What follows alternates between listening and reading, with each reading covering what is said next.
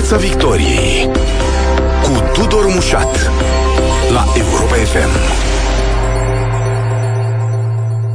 Bun găsit tuturor pe frecvențele radio, pe site-ul europafm.ro și pe pagina noastră de Facebook. Punem din nou sub lupă sistemul medical uh, astăzi, așa cum am făcut-o și în urmă cu câteva ediții, vă amintiți? Vorbeam atunci despre infecțiile nosocomiale și ne vom întoarce și la asta, dar ne uităm astăzi și la erorile medicale.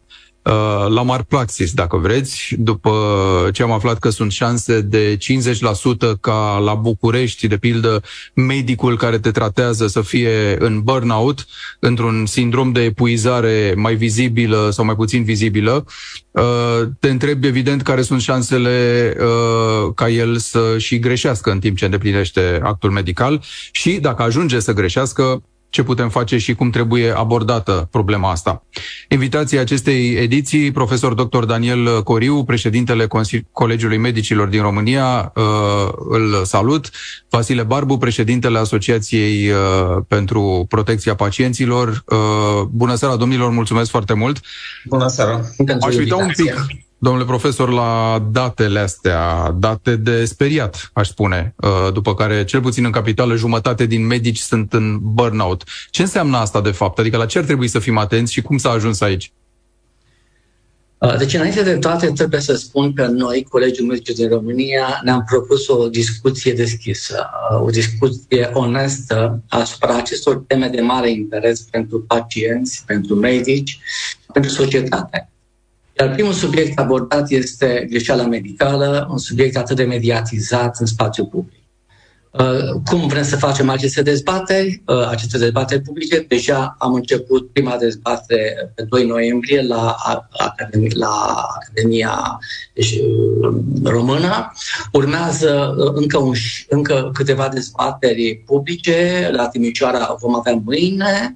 Săptămâna viitoare, miercuri, la Târgu Mureș. Iar în ianuarie și februarie vom avea dezbateri similare la Cluj, Craiova și, și Iași. Uh, sigur, subiectele abordate, greșeala și uh, malpraxis. Uh, plecând de la un principiu foarte, foarte corect, și anume greșeala există.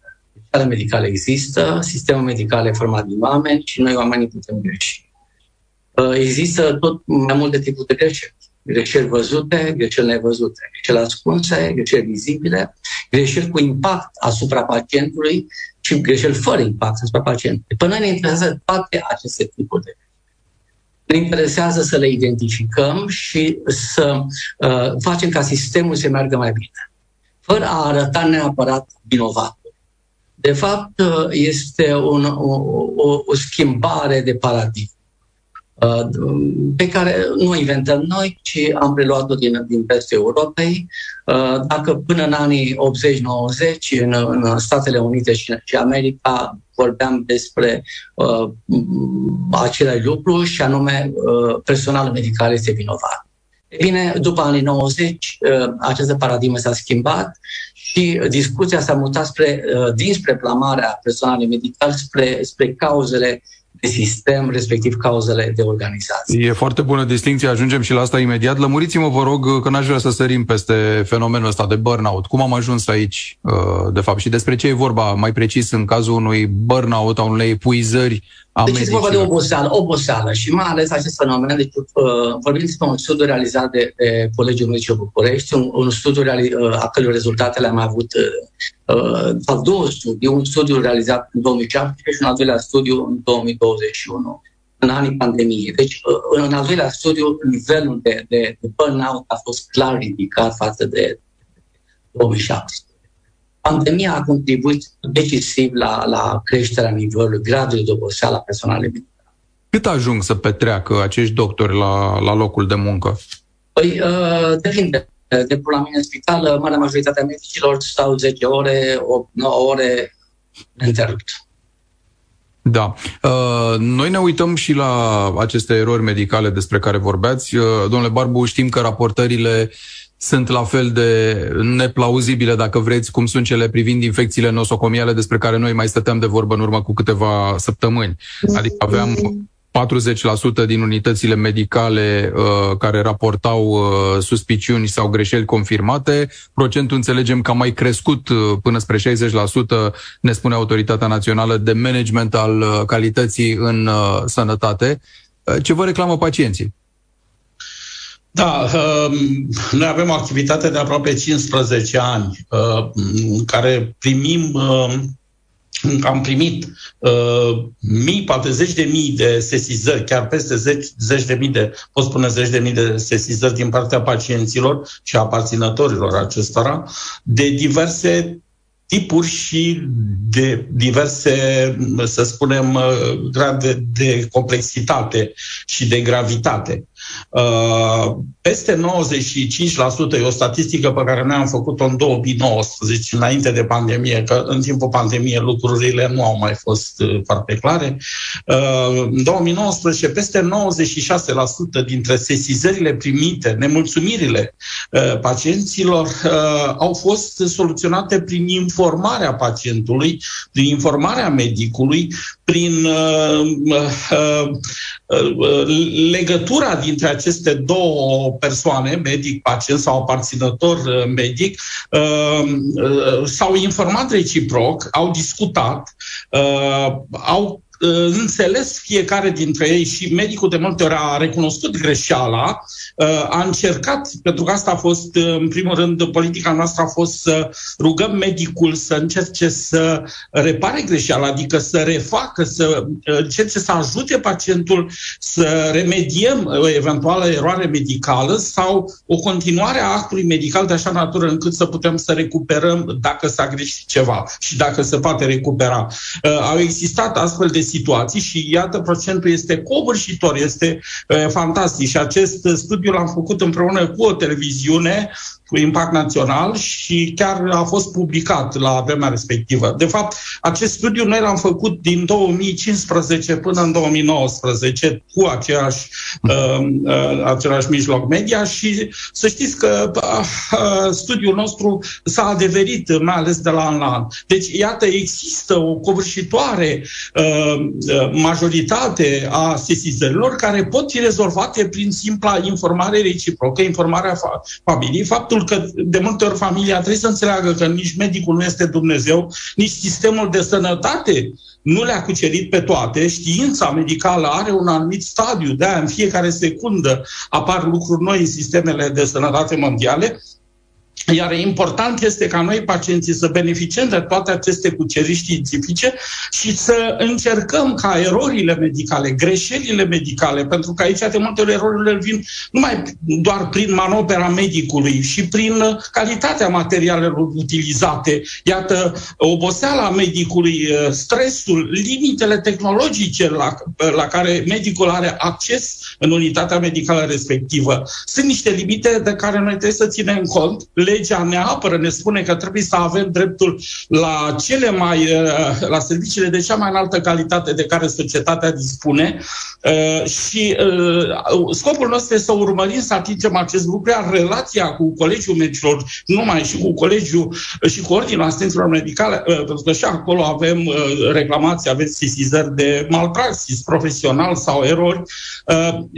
Vrem ca acestea să fie într-o relație foarte bună, deschisă și salutăm inițiativa Colegiului Național Medicilor de a transparentiza greșeala, adică să recunoaștem că am greșit, să încercăm să o reparăm în primul rând, pe rezolvarea problemei de sănătate a pacientului și apoi dacă apar situații de despăgubiri pentru că pacientul, ca să recupereze în timp, are nevoie de niște cheltuieli, de eforturi și atunci greșeala trebuie cumva acoperită și sub acest aspect, iar asigurările de malpraxis, de, tocmai de aceea sunt uh, uh, percepute uh, de la medici sau de la unitățile sanitare, tocmai să acopere eventualele, uh, să spunem, despăgubiri pe care pacientul trebuie să le primească. Deci, da. iată, este un lucru foarte bun că Colegiul Medicilor acum uh, transparentizează și uh, informăm întreaga populație despre acest fenomen. Trebuie să știm cu toții că există un risc. Semnăm la uh, momentul în care ni se, uh, se intervine cu un act medical asupra noastră, noi semnăm un consimțământ informat Da. da? Și tocmai în cadrul acestor informări, cred că ar fi bine uh, să se introducă și sunt convins că Colegiul Medicilor va uh, uh, face tot posibilul ca în final, după ce acest proiect, această dezbatere la nivel național se va finaliza, să avem și o modificare a uh, protocoalelor legate de acest consimțământ informat, încât să cuprindă și acest aspect, pacientul să fie informat și cu privire asupra riscului și da. pe care trebuie să și la asume, sigur că da. Da, domnule profesor, să ne întoarcem la distinția pe care o făceați ceva mai devreme, uh, malpraxis, eroare uh, atribuită persoanei, adică doctorului, medicului, versus atribuită sistemului. Cum vine asta? Pentru că probabil că lumea spune, domnule, sunt în mâna unui doctor sau a unor doctori și ei intervin medical. Ce treabă are sistemul în ansamblu? Explicați-ne puțin. Absolut corect. Întotdeauna uh, pacientul vede în fața sa medicul și uh, consideră că tot ceea ce se întâmplă, bun sau rău, este legat de medic. Dar nu este întotdeauna adevărat, pentru că medicul face parte dintr-un sistem. E, uh, vorbeam despre practica internațională, deci această schimbare de viziune de a, de a trece responsabilitatea spre sistem este foarte importantă. Exact cum a subliniat și domnul Barbu. Și chiar apreciez cele spuse de dânsul. Uh, uh, consolidarea relației medic-pacient și recunoașterea greșirii. Este foarte important aceasta. aceasta, aceasta. Ce înseamnă trecerea erorii spre sistem? Că mie îmi sună, iertați-mă, ca și cum se încearcă exonerarea unei persoane trimițând o vină difuz undeva unde nu e nimeni responsabil. Da, da, da aveți, aveți, aveți dreptate. Deci uh, noi funcționăm într-un sistem medical. Noi nu, funcționăm, nu, nu suntem persoane independente. Noi funcționăm într-un spital. Uh, funcționa, uh, deci, uh, Organizația Mondială a Sănătății deja a identificat principale, fa- principale cauze care duc la eroare medicală, la greșeală medicală. În primul rând se referă la resurse umane limitate. Adică puțin medici, puțin asistente, puține infirmiere și mai ales la personalul suport. Doi, nivel crescut de oboseală, burnout, care am vorbit și există și în România. Infrastructură medicală precară, la fel, o problemă care există în România uite necorespunzătoare, lucru care există și în România și nu în ultimul rând uh, absența unor protocole foarte clare de diagnostic și de, de, de terapie, lucru care din nefericire există și în România. Deci toate acestea țin de sistem. Și uh, ceea ce recomandă Organizația Mondială a Sănătății uh, spre a, pentru a crește siguranța uh, actului medical este o abordare non-punitivă, adică trebuie să recunoaștem greșelile. E foarte important să recunoaștem aceste greșeli ca sistemul să, să, să poată să, să, îmbună, să fie îmbunătățit. Repet, sistemul înseamnă organizația în care ne aflăm și ceea ce se întâmplă Bun. Recunoașterea greșelii uh, este una, sigur, și poți învăța din ea și e bine să nu o ascunzi, tocmai ca să înveți din ea, dar în același timp uh, nu scuză, dacă înțeleg eu bine, uh, știu eu, daunele pe care ar trebui să le primească un pacient. Adică aici cred că e discuția în ce măsură reușim să împăcăm ambele situații. Să recunoaștem greșeala cum e normal, poate să nu atribuim doar unei persoane, ci unui sistem dacă e cazul, Uh, care înseamnă proceduri, echipamente, dotări și așa mai departe, dar în același timp să și despăgubim pacientul da, respectiv. Că... Absolut corect. Este un obiectiv esențial al nostru. Uh, deci dacă pacientul a suferit un prejudiciu, obligatoriu trebuie să existe o compensare financiară pentru prejudiciu. Acest lucru se întâmplă în, în, în proces civil. Uh, din nefericire, în România, actuala legea malpraxisului face procesul civil extrem, extrem de dificil și domnul Parbu știe despre ce vorbesc. Și noi încercăm să venim uh, cu câteva soluții, propunem prin care să schimbăm, să facem acest proces civil mult mai, mult mai facil. Pentru că, de acord cu dumneavoastră, un pacient care a suferit o vătămare trebuie obligatoriu să fie desfăgurit. Aici nu avem nicio, nicio discuție. Sigur, uh, nu, medicul nu trebuie să fie singur în fața uh, judecătorului, trebuie să aibă lângă el asiguratorul. Pentru că noi avem o poliță de malpraxis care ar trebui să cumva să oblige asiguratorul să fie lângă noi și să ofere aceste compensații financiare, iar medicul să-și practice meseria mai departe. Da. Cât de greu e, domnule Barbu, să treci printr-un uh, proces din acesta civil și să obții despăgubiri în cazul unui malpraxis? Este, este, este groaznic, vă spun, și foarte mulți pacienți au renunțat, s-au resemnat. De multe ori. Uh, cu ani în urmă, uh, sigur, era aproape imposibil, trebuia să recurgă la acțiuni penale, la plângeri penale, tocmai ca pacientul să uh, nu plătească taxe de timbru care e destul de mare după ce a fost pus într-o situație și a cheltuit o groază de bani pentru serviciile sociomedicale pe perioada bolii, trebuia să mai plătească și această taxă de timbru care ajungea la cifre foarte mari. Și atunci, vreo circa patru ani am luptat în Parlament să modificăm legislația astfel încât uh, ordonanța 80, care se referă la taxele oficiale de timbru, să rezolve această problemă și am reușit. Acum taxa a ajuns 100 de lei pentru fiecare uh, sesizare, astfel încât pacientul nu mai merge la parchet să sesizeze, uh, tocmai pentru a nu uh, plăti această taxă de timbru.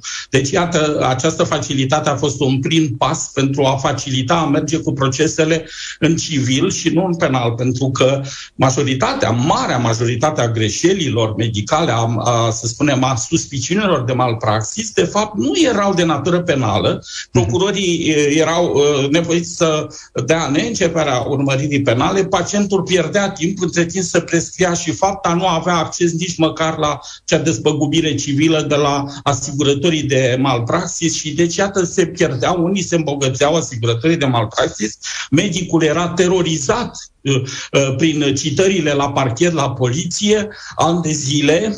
Iată încă un motiv de burnout, de, de burnout în, în, în, în rândul cadrelor medicale, de multe ori, și noi am simțit acest lucru de multe ori chiar pe pielea noastră. Deci, Iată, a, a, a fost o, o dificultate. Am rezolvat. Acum trebuie să mai rezolvăm o altă problemă legată de rolul mediatorului și domnul uh, profesor Coriu știe foarte bine și este preocupat la nivelul uh, uh, specialiștilor din Colegiul Național al Medicilor, al juriștilor, care a, am, și-am și discutat în cadrul dezbaterii. Introducerea instituției mediatorului este foarte importantă, mediatorul autorizat, care poate media în astfel de situații, astfel încât între toate părțile, adică pacientul care trebuie despăgubit, uh, medicul și unitatea medicală care sunt au asigurare de malpraxis și asigurător, se pot stabili cuantumuri, se pot negocia, se pot media astfel încât pacientul să fie corect despăgubit și uh, medicul să poată să-și acopere prin asigurarea de malpraxis, iată, acest, acest eveniment, această uh, sumă, această cheltuială. Uh, Sună foarte interesant, da. Aș vrea să știu cum, uh, în ce măsură se pot baza pacienții pe imparțialitatea, să spunem, a acestui uh, mediator, pentru că prima tentație pentru mine este să aud uh, nu vreți să ajung la proces, înseamnă că vă temeți, nu, de a ajunge la un proces și de a plăti niște daune și atunci apelăm la un mediator, dar ce înseamnă că face mediatorul? Ne mulțumim cu mai puțin decât am obține în tribunal? Corect sau corect pusă problema și iată, prin asta informăm mult mai corect uh, publicul. Nu, instituția medierii nu înlătură dreptul de a apela în instanță la un proces civil. Deci mm. este un prim pas care să reducă, uh, dacă vreți, uh, cheltuielile cu uh, apărarea cheltuielile specifice unui proces și, uh, practic, această, să spunem, primă treaptă, o încercare care nu este obligatorie, este opțională pentru pacient și pentru unitatea medicală, dar este un instrument pe care uh, noi, iată, am dovedit de ani de zile, uh, practicăm de aproape șapte ani de zile, practicăm și s-a dovedit că, iată, apelul la instituția mediatorului se rezolvă. Au fost medici care au, au plătit chiar, iată, și uh, 30.000 de euro da, prin negocierea, prin mediator, despăgubiri pacientului care ar trebui să plece în străinătate să-și facă, să-și continue tratamentul. Deci, iată, 5.000 uh, de euro, 10.000 de euro au fost sume uh, plătite, 1.000 de euro foarte frecvent, despăgubiri, uh, care au fost rezolvate prin instituția mediatorului. Este foarte adevărat, acum, la ora actuală, legislația nu obligă și asigurătorul de malpraxis să participe la această cheltuială a medicului.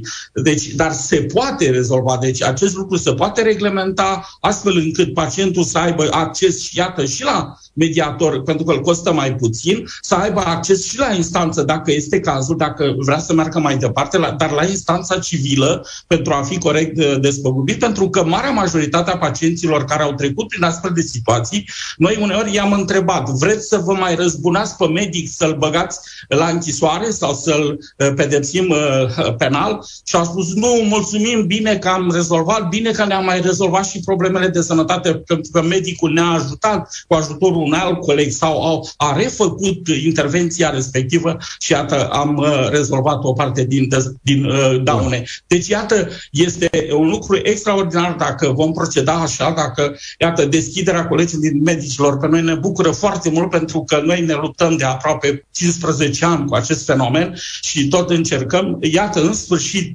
uh, Colegiul Medicilor este alături de noi uh, și prin uh, acest proiect al dumnealor care, la care ne-am alăturat și noi și îl susținem cu tărie, vrem ca mai departe în mediul politic, în mediul guvernamental să existe și finalitatea astfel încât și noi să ne schimbăm mentalitatea ca români și profesioniștii de asemenea să-și recunoască vina fără să mai să le fie teamă că vor, eu știu, avea sancțiuni penale sau că vor plăti sume uriașe din propriul buzunar, atâta timp oricum plătesc o asigurare de malpraxis. Și oricum această recunoaștere a greșelii, să știți că are un rol extraordinar. Am discutat cu ei, profesioniști și inclusiv cei care cunosc sistemul din afară, sistemele de sănătate, va avea un rol de a preveni alte greșeli. A doua greșeală un medic nu mai face, este un om cu o educație deosebită, cele mai mulți, cei mai mulți ani de, de, de școală, uh, el nu mai va greși așa cum știți că este acel proverb românesc, uh, ca să greșești a doua oară trebuie să fii nu știu cum, uh, dar mai mult de atât, această greșeală, dacă ea este împărtășită, publicată și altor colegi, într-un mediu uh, colegial, bineînțeles, pentru că nu trebuie să panicăm publicul cu tot felul de informații, uh, această greșeală nu mai fac nici alții. Este foarte foarte important să se învețe din greșeli, este foarte important ca alții să nu mai greșească așa cum uh, s-a greșit. Da, domnule doctor, uh, totuși uh, înțelegem că aceste greșeli nu se recunosc și stau și mă întreb din experiența dumneavoastră cât de greu e să faci distinția între eroarea care poate fi atribuită unei persoane, deci medicului în cauză, și așa zisului sistem de care vorbeați ceva mai devreme cum poți să demonstrezi că procedurile sau lipsa lor sau uh, lipsa de dotări, instrumentar și așa mai departe sunt responsabile pentru că tu ai greșit în actul aici, medical. A, aici este partea importantă a problemei. Nu mai contează cine este vinovatul. Noi nu mai discutăm, nu mai personalizăm, nu mai, mm. nu mai spunem X a greșit. Nu, nu mai există această discuție. A, atunci cum știm să îmbunătățim dacă nu știm ce n-a mers? Avem o discuție, deci noi avem modelul francez. Uh, în discuția din, 2, uh, din dezbaterea din 2 noiembrie, am avut invitat pe domnul Radu Lupescu. Dânsul este anestezist în Franța și cel decorat de, de președinte Macron. Dânsul răspunde într-o, într-un spital din Strasburg exact despre această problemă de gestiune a riscurilor. Acolo există aceste, aceste comitete de MMR, se numesc ele de Morbidity and Mortality Review, comitete care uh, revizuiesc aceste cazuri dificile cu finalitate defectuoasă. Și uh, aceste discuții sunt la nivel colegial, anonime, fără să se spună nume cine a greșit. Nu. Problema este să identificăm greșeala și facem un plan pentru ca data viitoare această greșeală să nu se mai repede. Nimic mai contează, pentru că data viitoare lucrurile vor merge mult mai bine. Asta, asta este sistemul care uh, permite ca noi să ne perfecționăm, ca noi, organizația noastră, spitalul nostru, data viitoare să, să funcționeze mult mai bine. Vreau să mai fac o completare. Uh, Uh, la tot ce a spus anterior domnul, domnul, domnul distinsul, domnul doctor, domnul Vasile Barbu și mulțumesc foarte mult pentru cele spuse. Prima chestiune, tot uh, legat de mediere, tot uh, am învățat la colegul nostru din Franța, doctorul Radu Lupescu. În Franța există acest organism al, al medierii și în Franța o 70% din cazuri se rezolvă prin mediere. În, în instanță ajung 20-30% numai. Acolo am un sistem foarte clar de mediere cu o grilă foarte clară de desfăgubire. Uh, și tot de la dânsul am învățat foarte bine că această cultură, dezvolta, cultură uh, organizațională de non-plamare a, a, a, a, a a greșelii medicale.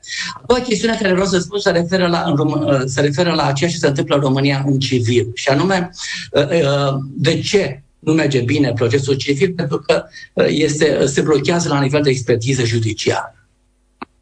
Cine stabilește dacă este sau nu malpraxis? Avem procese care se prescriu, exact cum a spus domnul Barbu. Cunosc o persoană, câteva procese în care s-au prescris faptele, pentru că sunt de 10-15 ani în instanță.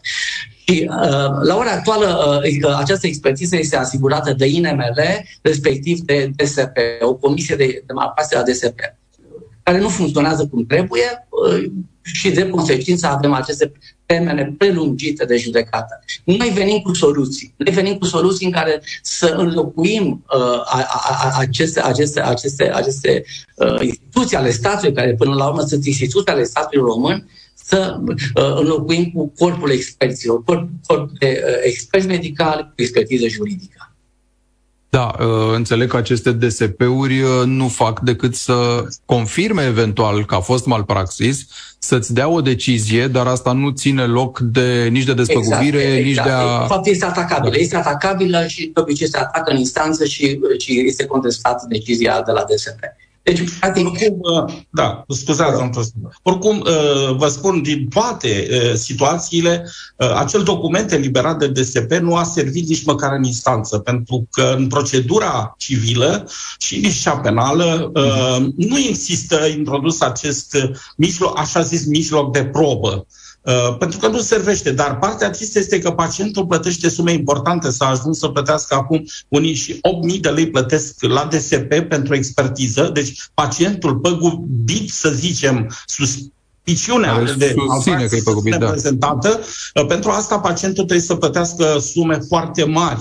Uh, și în final nu se alege cu nimic. Deci, practic, la ora actuală, statul, așa cum a legiferat și cum reușește să mențină, înșeală, păcălește pacientul. Documentul respectiv nu poate fi utilizat în, uh, să spunem, în demersurile judiciare, pentru că nu are valoare de probă. Da. Da, deci, iată un lucru și un lucru foarte... Mă bucur că domnul profesor a amintit această, acest corp al experților uh, medicali.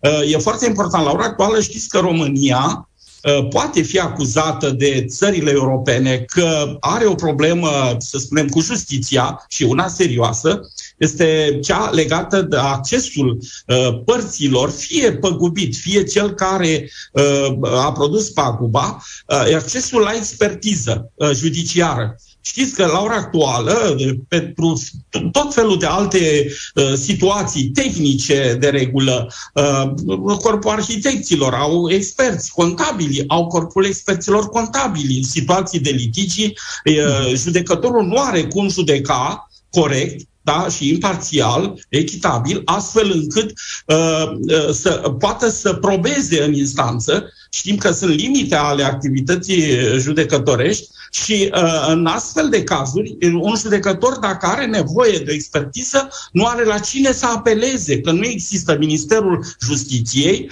nu a reglementat până în prezent și nu a organizat, și este sarcina Ministerului Justiției, să organizeze un corp al experților tehnici medicali, uh, uh, bineînțeles, cu bine, niște demersuri, că uh, Colegiul Medicilor da. trebuie să aibă un rol foarte important să autorizeze aceste persoane, Ministerul Sănătății, Sănătății.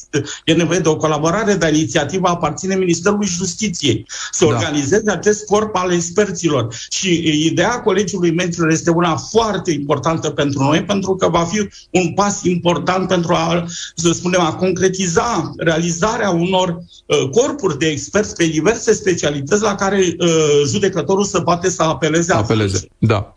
Uh, mă întorc, domnule profesor Coriu, la uh, ceea ce fac uh, medicii confruntați cu posibilitatea să fie reclamați uh, că au uh, greșit.